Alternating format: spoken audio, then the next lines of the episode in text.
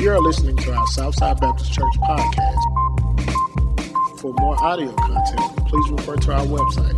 This is Baptist Church dot com. Amen. Let's pray together. Our Heavenly Father, Lord, we thank you so much for the name of Jesus. Lord, no matter how life may seem at times, just, the, just to say that name out loud, just to speak that name over any person or situation, whatever we face, brings a peace. Why? Because you're the Prince of Peace. And Lord Jesus, we love you. We ask you now, Lord, as you've spoken through your song and worship, that, Lord, you continue to speak now through your word. Lord, I ask you to cleanse me, forgive me. Lord, let me be a tool in your hand. Not for my glory, Lord, but for yours. And Lord, may every heart be receptive to what you may say today. And may we pray and do all of this in the name of Jesus. Amen. Amen. I want you to remain standing. While you're doing that, children will begin to make their way to worship. I want you to go back. We're back in James, James chapter two, fourteen through twenty-six. We're going to be in James chapter two. James chapter two. Go over there past Hebrews. Get over there around James chapter two, beginning at verse fourteen. And I've titled this message today, An Autopsy, an Autopsy of a Dead Faith. Because James is talking about faith, and he talks about this idea of a dead faith. In James chapter two, beginning at verse fourteen, "What good is it, my brothers, if a man claims to have faith but has no deeds? Can such faith save him? Suppose, suppose a brother, a sister, is without clothes and daily food. And if one of you says to him, 'Go, I wish you well, keep warm and well fed,' but does nothing about his physical needs, what good is it? In the same way, faith by itself, if it is not accompanied by action, is dead. But someone will say, 'You have faith, I have deeds. Show me your faith without deeds, and I will show you my faith by what I do. You believe that there is one God, good. Even the demons believe that and shudder.' You foolish man, do you want evidence that faith without deeds is useless? Was not our ancestor Abraham considered righteous for what he did when he offered his son Isaac on the altar? You see that his faith and his actions were working together, and his faith was made complete by what he did. And the scripture was fulfilled that says, 'Abraham believed God, and it was credited to him as righteousness, and he was called God's friend.' You see that a person is justified by what he does, and not by faith alone.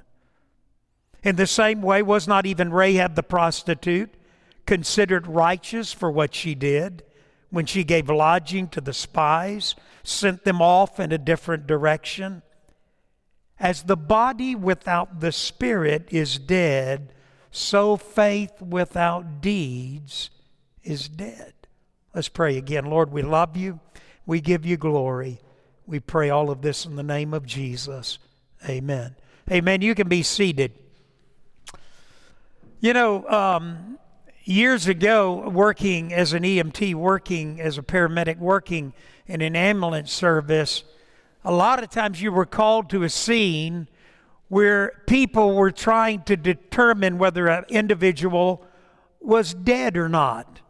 Sometimes you'd come to the scene. It could be uh, at a home where people would meet you outside, and they would say, "I had a friend of mine who met me outside. He was frantic, and he said, 'I think my dad is dead.'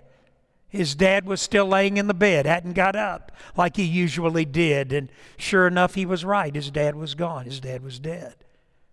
A lot of times you go to a car accident or you go to the scene of an accident and people would meet you when you pull up in an ambulance and you have your equipment and you're getting out and you're going to the scene, and they'll look at you and say, I don't I don't know if the person is alive or not. And and they're somewhat frantic. You know, that's a that's a serious question. Because you need to determine, are we going to the hospital or are we going to the morgue? And let me tell you, there were times that we did not go to the hospital. We went to the morgue. We went to the funeral home. We went the opposite direction of the hospital. You see, when we go into a scene, I've been in scenes, I've told you this before, I went to a scene one time in a massive family argument that resulted in seven stabbings. Seven stabbings in one location. Often you go and you're trying to determine, is this person breathing? You're looking to see if they're breathing. You're listening for a heartbeat. Often it will be minuscule. It can be very faint. Sometimes you turn, I turn and look at the family or look at my partner and say, I, I'm picking up a heartbeat. I've, I've got a heartbeat. And you feel a sigh of relief. Uh, we've been to scenes where a child is drowned and C P R was conducted and that child began to breathe again. Their heartbeat came back and people all, all of a sudden begin to celebrate as if they were at a ball game. Um, I remember one time going to the scene. It was a horrible, very, very bad storm and we were taking a mom, a young mother who had had her first child, first baby. And uh, we were picking this child, this this mom up, and we were going to transport her to Jackson. And when we picked her up, the doctor, a doctor that I knew, walked out and he said, will you be in the back? I said, yes, I will. He handed me an ambu bag, which is a mechanism that goes over the mouth to breathe. If we didn't have that, we did it back in the seventies, mouth to mouth. He said, uh, he handed me the ambu bag and he said, you'll need this. He said, she'll probably die along the way. A young mom, wife of a coach. You know, I didn't ask the doctor, how will I know if she's dead or not? I, I, I, he knew I knew that. Luckily, let me add this. It was a horribly bad, stormy night. The dad was a football coach. He was riding in the front of the ambulance. He said to me, he said, if you will drive, I will go with you. Because he didn't trust my partner in the back. And I said, I'll. he didn't trust him behind the wheel. I said, I'll drive. That was one of the scariest rides I ever had in an ambulance. You know, the reality is, is trying to determine if a person is dead or alive is a is a serious thing. Let me tell you, trying to determine if a Christian is alive or dead is a serious thing. To know whether a person has truly ever been born again is a serious thing. Trying to determine if a church is. I remember my dad and I, we were going along one day and he said, look at all the buzzards. And he said, there must be something dead. And I pointed at a church. I remember Sheila and I were riding one day and we drove by a church and had buzzards sitting up on the roof. You know, that's never a good sign when buzzards are perched on top of your church. Did you know there's such a thing as a dead church? Did you, hey, you've probably been to a few. In Revelation chapter three, the church at Laodicea, you don't have to turn there, but you can do it later on. In Revelation chapter three, fourteen, verses fourteen through twenty, God had a message. Jesus had a message for the church at Laodicea. And you know what he said to the church at Laodicea? He said, listen to this. He said, I wish you were cold. I wish you were dead rather than in the condition that you're in right now, which is lukewarm. So, you know, uh, uh, something that is dead is not good. Uh, anybody that's country, country folks know this. The worst thing in the world is a dead mouse or a dead rat, right?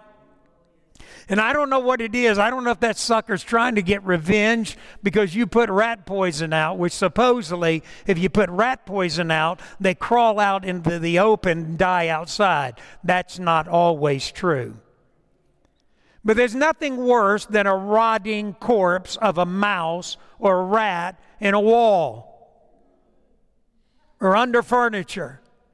You'll do whatever you can. You know, I can remember times my mom would walk in, she'd go, there's a dead mouse in this house.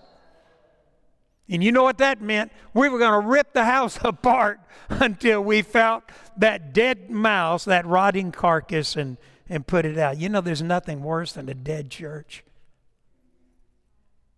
Boy, they can stink to high heaven, can't they?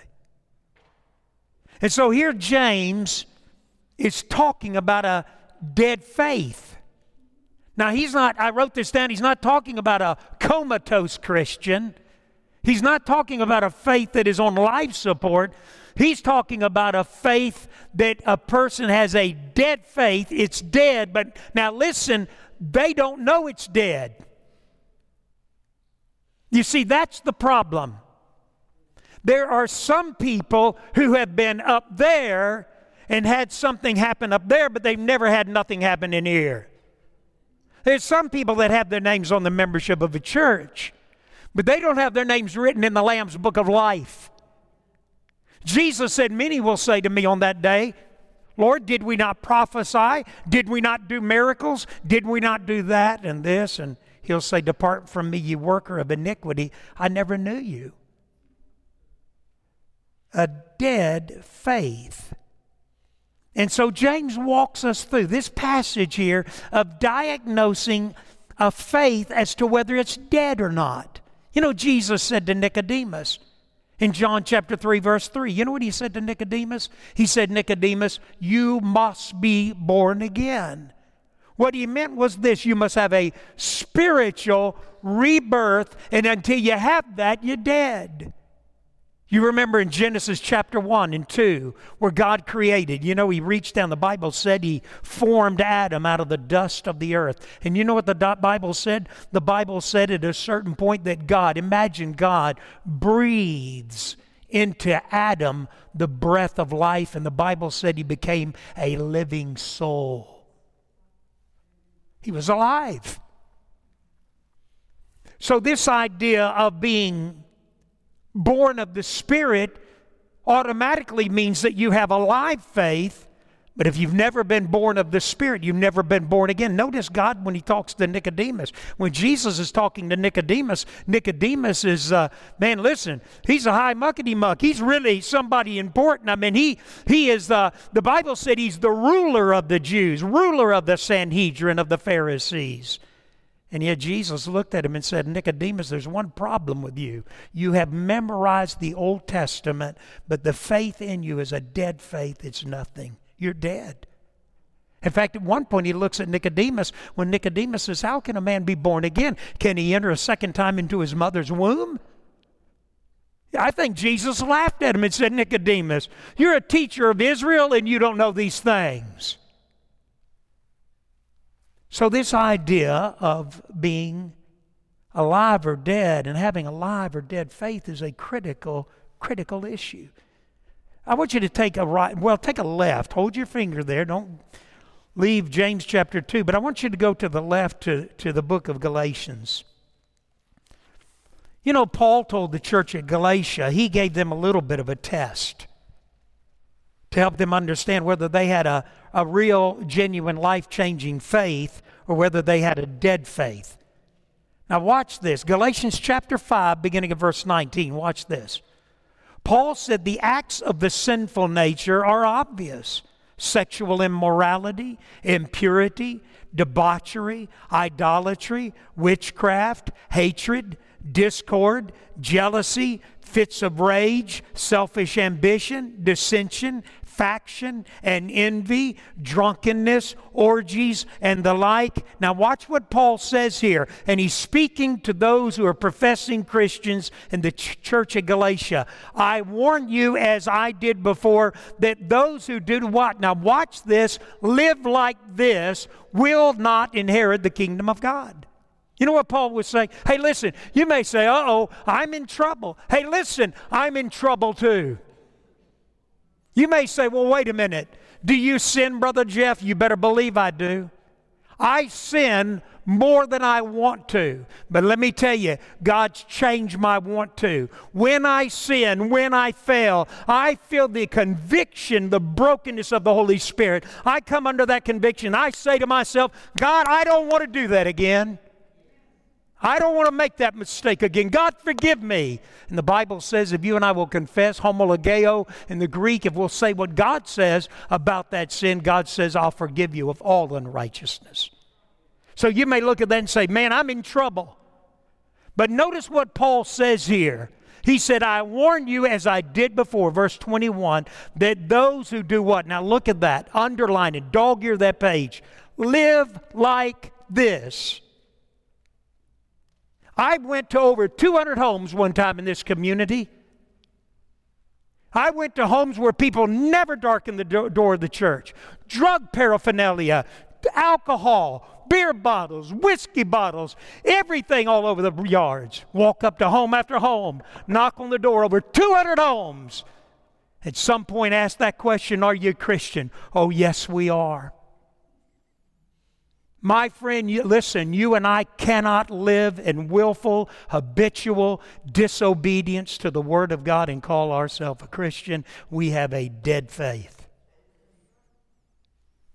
We have a dead faith. You can't live that way. That's why Paul says it here. He says, I, he said, I warn you. As I did before, Paul said, this is not something I've told you the first time, that those who live like this will not inherit the kingdom of God. But now watch what he says in verse twenty-two. But the fruit of the Spirit is what? What's the first thing? His love.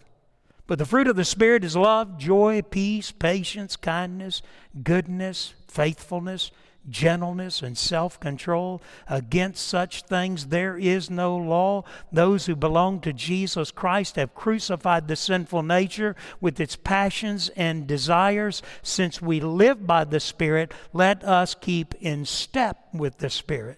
Paul said, listen, this is how you know whether you're saved or not. You see, love, joy, peace, patience, gentleness, self-control. You say, well, wait a minute, I had a fit of anger. I had a fit of rage. Oh, my. How many times? I get so tired of apologizing to Sheila. I know y'all don't, men don't have to do that, but I mean, even yesterday, Willie got that motorcycle, got out there, and I nearly turned it over, and I got and I said, Sheila, get out here and help me. A little while later, I'm saying, Sheila, I'm so sorry. I may have a fit of rage. I may have a fit of anger. I may slip and fall. But my loving Savior and the power of the indwelling Holy Spirit, Spirit will convict me of that, and I'll have to confess it and get it right with God and say, God, I don't want to do that anymore. If you can live like that, if you can live in willful, habitual disobedience, you're never convicted, never bothered. My friend, listen to me. You have a dead faith, and you're on your way. You're on your way to hell. I don't think I could put it any more bluntly. Paul gives you a very, very clear test here. He said, this is, this is the flesh. This is that old carnal, fleshly nature. This is the Spirit. And those who live by this, he said, if they can live that way, Paul said, they'll never inherit eternal life.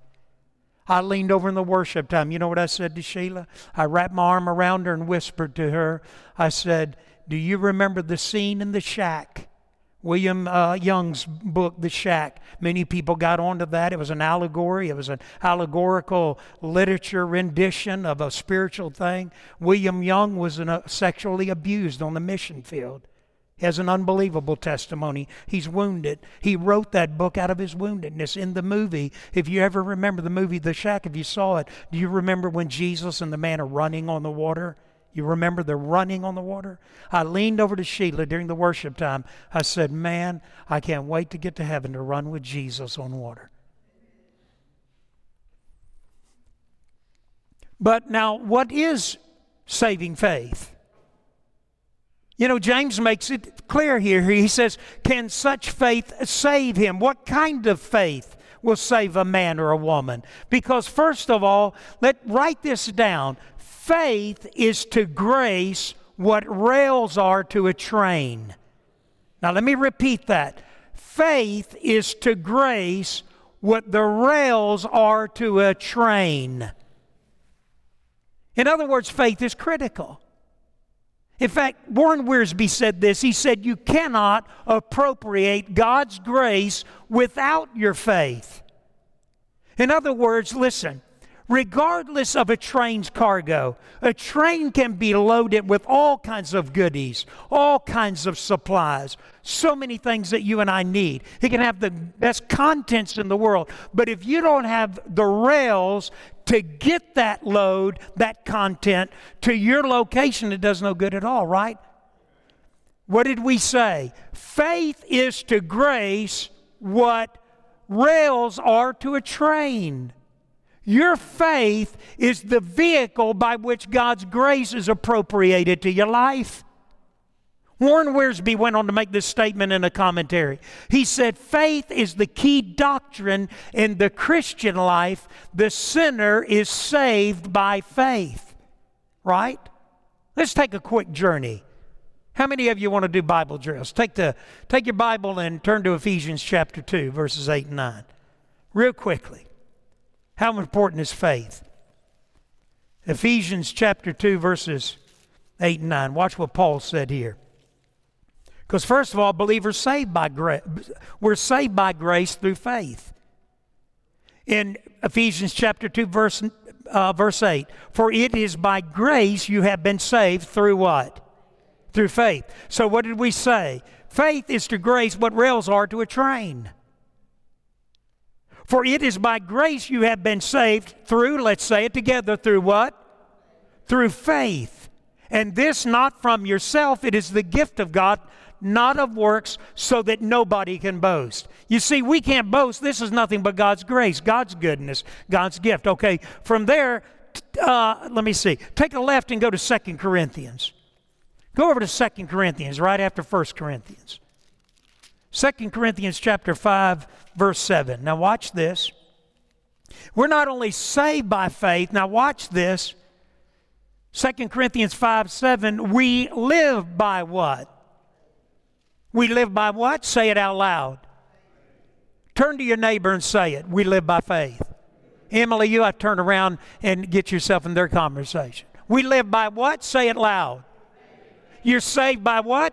By grace through faith. You live by what? By faith. Let me ask you something. What is the devil going after in your life? Your faith. Listen, Satan hates, your enemy hates above all else. He hates your faith. If he can get you to doubt, live in uncertainty, live in fear, doubting your salvation, doubting the unconditional, unmerited love and grace and mercy of God. If he can get you to stay there and live there, he'll shut you down. He hates your faith.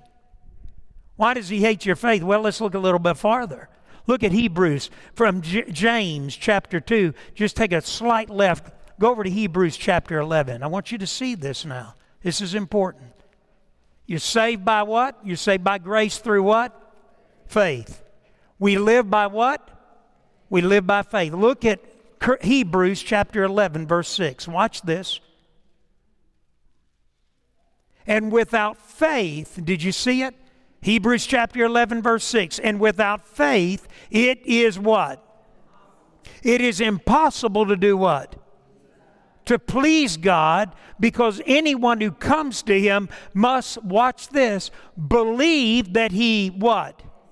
Exists, and that He rewards those who earnestly seek Him.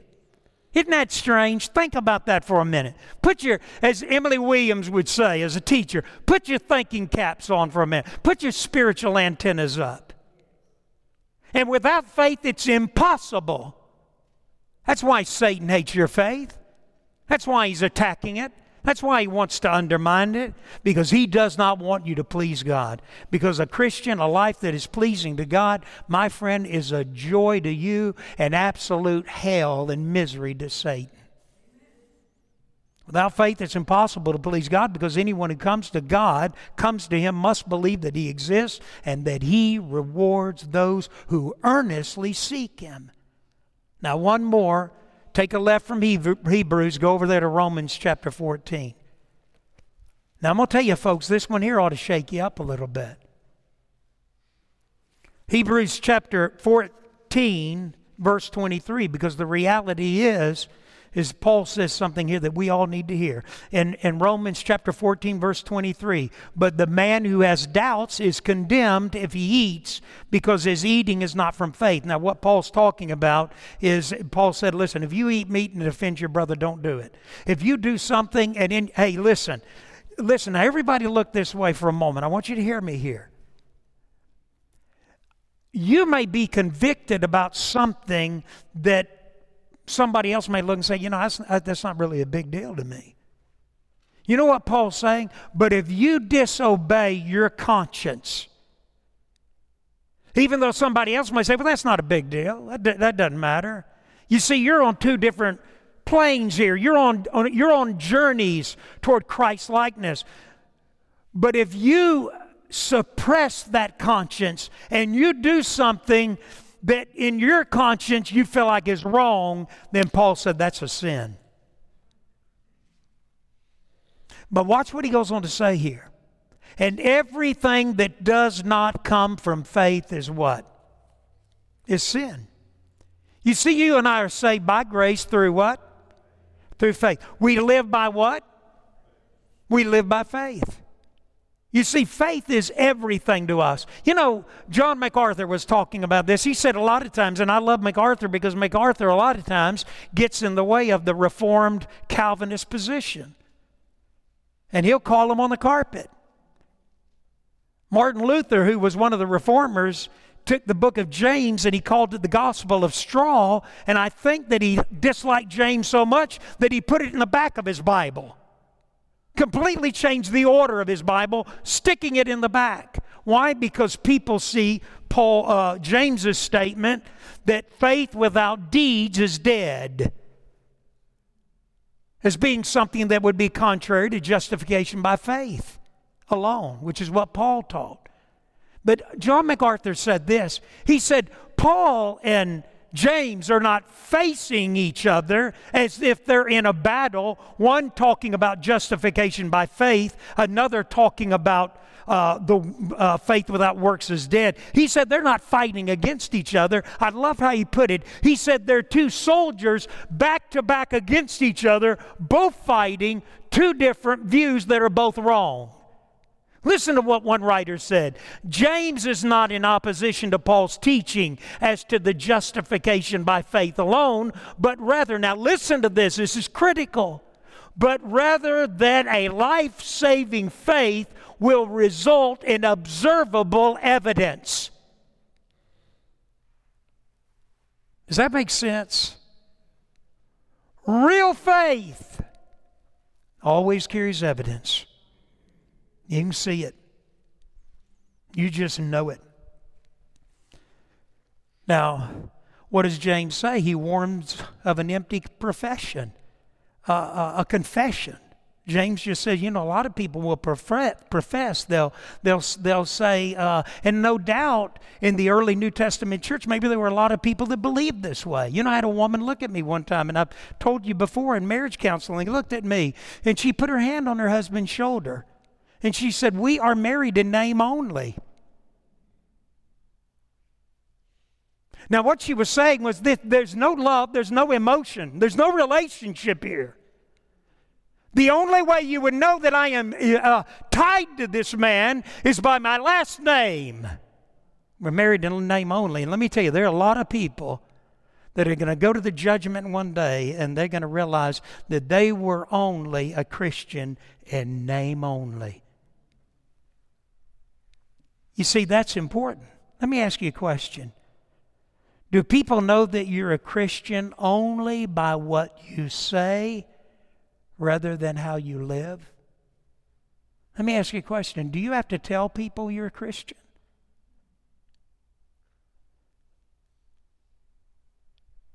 Do they know it? By the way you talk, by the way you live, by your priorities, what's important to you, everything about you, you just live, breathe, and, and just literally breathe out the power of God's indwelling Holy Spirit everywhere you go, and people just know you're the salt, you're the light, you're, you're the yeast. There's a joy about you. and they're drawn to you.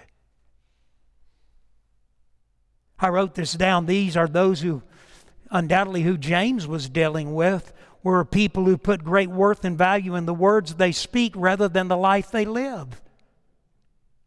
And James gives an example of this. In verses fifteen through seventeen, he gives an, exa- he gives an e- example of a destitute man or woman who comes in, who comes to you, and when they come to you, you look at them and go, I mean, here they are, they're hungry, they're they're beaten down, they're they're not even they're not even clothed adequately, they're destitute, they're without all kinds of the basic needs. They come to you and you look at them and say, you know, peace be with you, shalom, peace be with you, go in peace, and may you be well fed.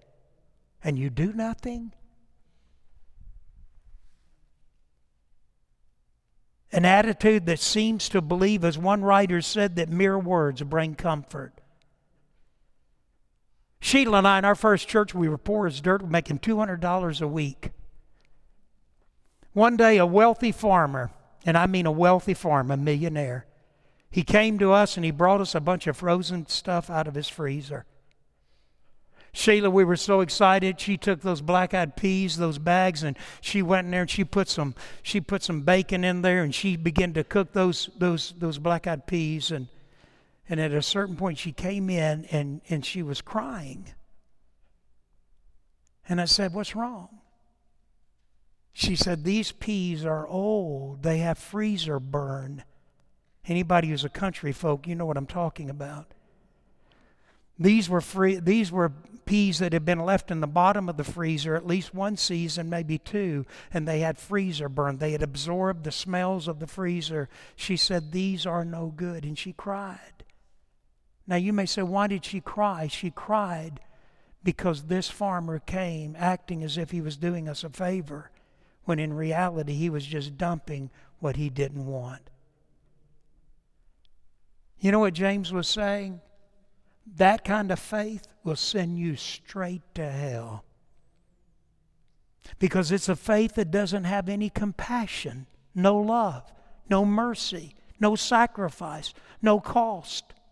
You see, what James would go on to say as he talks about this particular episode here, he said words that are void of love and Christ-like action, in the end they're just meaningless and they leave people wanting. Jim Anderson. Jim Anderson was a homeless man. Some of you know him. Jim Anderson, back when we had the old building down here, Ken, he was a homeless man. He'd crawl up into the furnace units in the building, and he would sleep there in the winter. And often when I'd go down there in the morning, I could smell cigarette smoke. And I'd just smile and go, Jim's here. Jim would come uh, to my Sunday school class. And I always had Jim a cup of coffee and a honey bun. He loved honey buns. I'd go buy them packages of the big honey buns at Sam's and give him those honey buns. Jim Anderson told me one day, and it's the only time I ever saw this homeless man cry. He said, Brother Jeff, he said, there was a time when I was so hungry. He said, I crawled over, me and a friend, we crawled over into a dumpster and found, uh, found an out-of-date bag of dried dog food. And he w- and Jim was kind of an annoying, irritating kind of personality. He wasn't a soft person, but he began to cry. He choked up, and he said, and we ate that dog food, and he wept like a baby. He said, because nobody would show us any mercy. U M C, University Medical Center, I've told you the story. When I, I was called there by the, by the head of the University Medical Center, when I was called to the hospital, when I got there, uh, because Jim was on, Jim was dying, the, the, the, the, echelon, the high echelon, the, the administrator, the hospital staff, they took me into this office with this big old round conference table, and they told me to wait there. The administrator of the hospital, some of the administrative ca- staff came in there. They were holding a document, and they said, we just wanted to see who the pastor is and what kind of church it was where a homeless man puts you as next of kin. He put this church next of kin.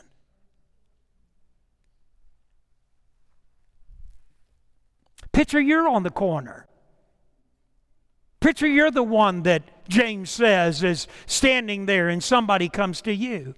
I corresponded with Josh Reagan. Josh was a member here, married a girl that used to head our children's ministry. Josh just made his Master of Divinity, just got his degree.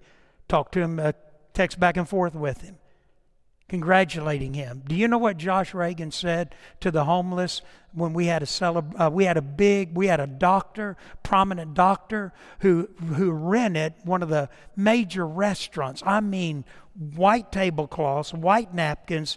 Man, it, they put out everything for the homeless. Josh Reagan, young Josh, shared this testimony. You know what Josh Reagan told them? He said, "My dream, my desire was to be Uh, was to be able to navigate and live my life under the bridge at the interstate by Saint Dominic's Hospital, to live under that bridge, stand on that corner there at Saint Dominic's like so many homeless de- do and beg and sleep under that bridge." He said, "That was my desire." Today, Josh just earned his Master of Divinity. He's married to a beautiful young lady, Christina. They have three children. James is simply saying it, we're talking about faith, but real faith carries action. It's not dead. It's alive. It affects you. It makes you different. Look at verse eighteen, and we'll close in a moment. But look what, look what he says. But someone will say, "You have faith." James says, "I have deeds." In other words, faith will always, what you believe will affect your behavior. Real quickly, I've used it before. If somebody came to this door up here and you saw me walk over and you saw Bethany standing here, and Bethany looked looked uh, looked at me and said something to me, and I came back over here to this pulpit and looked at you and said, uh, "Bethany just wanted to let everybody know that the lower building is on fire." Now let's get back to the sermon. Everybody keep your Bibles on James chapter two. Let me ask you something. What would you think? You would think I was joking, or you'd think I was crazy. You see, you would determine, now listen, this is critical. You would determine your behavior based on my behavior. If I can't, hey, listen, I wouldn't get back to that pulpit. If Bethany looked at me and said the lower building's on fire, I would say, "Willie, Ledge, some of y'all go quickly, get down there, get down there, let's get the kids out." And you'd say, wow, you wouldn't be sitting here with your Bibles open. You wouldn't be sitting here getting ready to sing another worship song. Every human being in this building would be going down to the lower building to ensure that every child, no matter their color, no matter who they were, was safely out of that building. And my friend, let me tell you something. Some of us who claim to have faith, our behavior, our actions to a lost world says to a lost world, we do not believe the message that has been given. If we did, where we live, where we work, in our communities, in our schools, wherever we went, we would be talking to people and trying somehow to navigate the conversation to say, "Are you a Christian?" Willie and I went Friday to buy a motorcycle. I sat with a big old stocky, good-looking young man, had a thriving business. At a certain point, I wasn't worried about a motorcycle. I wasn't worried about a deal. What was I worried about, Willie? I was wanting to know, "Josh, are you a Christian?" His name was Josh, too. You know what he said? He had a backhoe here and a bulldozers here. He had a crew all around him. He said, "I need Jesus every day." And he said it, and he looked at me again. He said, "I need Jesus every day." That's right. My friend, you're not at the bank to get check out, to get your money out of the bank. You're not in the dental office, the doctor's office. You're not in the school. You're not in the business. Everything that you do is about sharing the kingdom of God. So that when people look at you and they'll say these words, "This person truly believes it." John F. Kennedy on his way to Dallas. Do you know what was written in that speech in Dallas that the President of the United States never gave? Mark chapter eight, verse thirty-six. The President of the United States was prepared in Dallas to say these words: "What good is it for a man to gain the whole world and yet forfeit his soul?" An assassin's bullet ended his life. And a moment before, minutes later, he would be quoting Mark chapter eight, verse thirty-six. The President of the United States, John F. Kennedy, had no idea that his life was coming to an end. Is your faith dead or alive? Little boy was flying his kite. And he had got his kite way up there in some low-hanging clouds. You may think, well, that's impossible. Sheila and I did that when I was an officer at Fort Sam Houston. We were laughing about it this morning. It was a Sunday afternoon. We were flying a kite. We'd put string to string, and we had that kite where you couldn't even see it anymore. Finally, a, a vehicle pulled up there at Brooke Army Medical Center. A man came out, saluted, and said, "Sir, you'll need to take your kite down. We can't get a medevac unit in here." Little boy had his kite. That kite had disappeared up into the clouds. A businessman came by and said, "Son, what you doing?" He said, "I'm flying my kite." He looked at him and laughed, said, "Son, how do you know your kite is even there?" He said, "Because I can feel the tug on the string." My friend, let me tell you, when you've got a live faith, a real faith, a life-changing faith, if you've got the power of God's indwelling Holy Spirit in your life, you feel the tug of His love, His mercy, His grace, His goodness. You feel that tug of that faith every single day you get up. Do you know Him? Have you ever come to a point that you repented of your sin and put your faith and your trust in Jesus Christ? Or will you one day, one day stand before the judgment of God, and in that moment, God look at you and you start saying, "Lord, I did this, I did that." Notice He said prophesy. I, notice He said, "I did miracles." Notice He says, you, you're going to say all the things that you did, and God says, "Depart from me, you worker, worker of iniquity. I never knew you." I know President Biden, but he doesn't know me.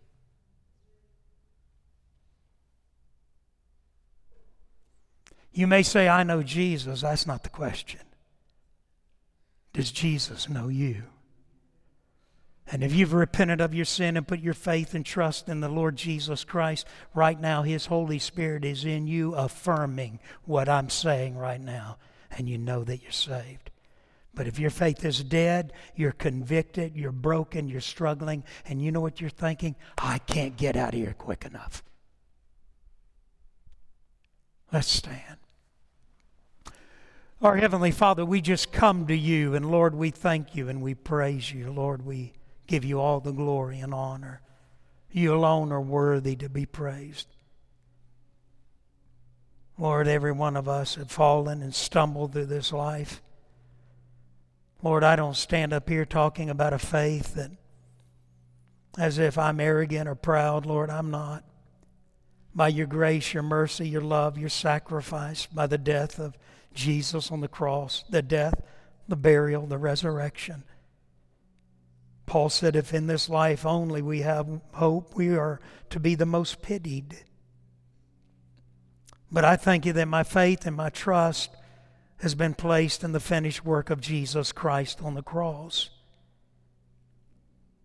And Lord, I pray today if there's a man or a woman, a boy or a girl who may say, "Brother Jeff, I don't know. There's so many doubts and uncertainties in my life, I just don't know."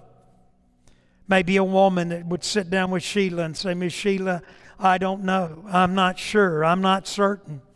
I've got too much vested on the other side for me to go through the rest of my life this way. I've got to know that I know that I'm saved, because there's too many people on the other side I want to see. And Lord, I got a lot of people on the other side I want to see. Most of all, Lord, I want to see You." So, Lord, I pray today if there's a man or woman, boy or girl, somebody who may be listening, Maybe later on, maybe through the live stream, or maybe later on on Facebook or wherever. God, you've spoken to their heart. Right now they say, I've got a dead faith, but I want a live faith. I pray for that person, whoever they may be. And I pray, dear Lord, if they'll repent of their sin and put their faith and their trust in you by simply saying, Lord Jesus, I know I'm a sinner. I know I'm, I'm lost. I know I'm on my way to hell. But I know you love me. I know you died on the cross for me. Come into my heart, Lord. Forgive me of my sin. And right now, be the Lord of my life. I thank you, Jesus,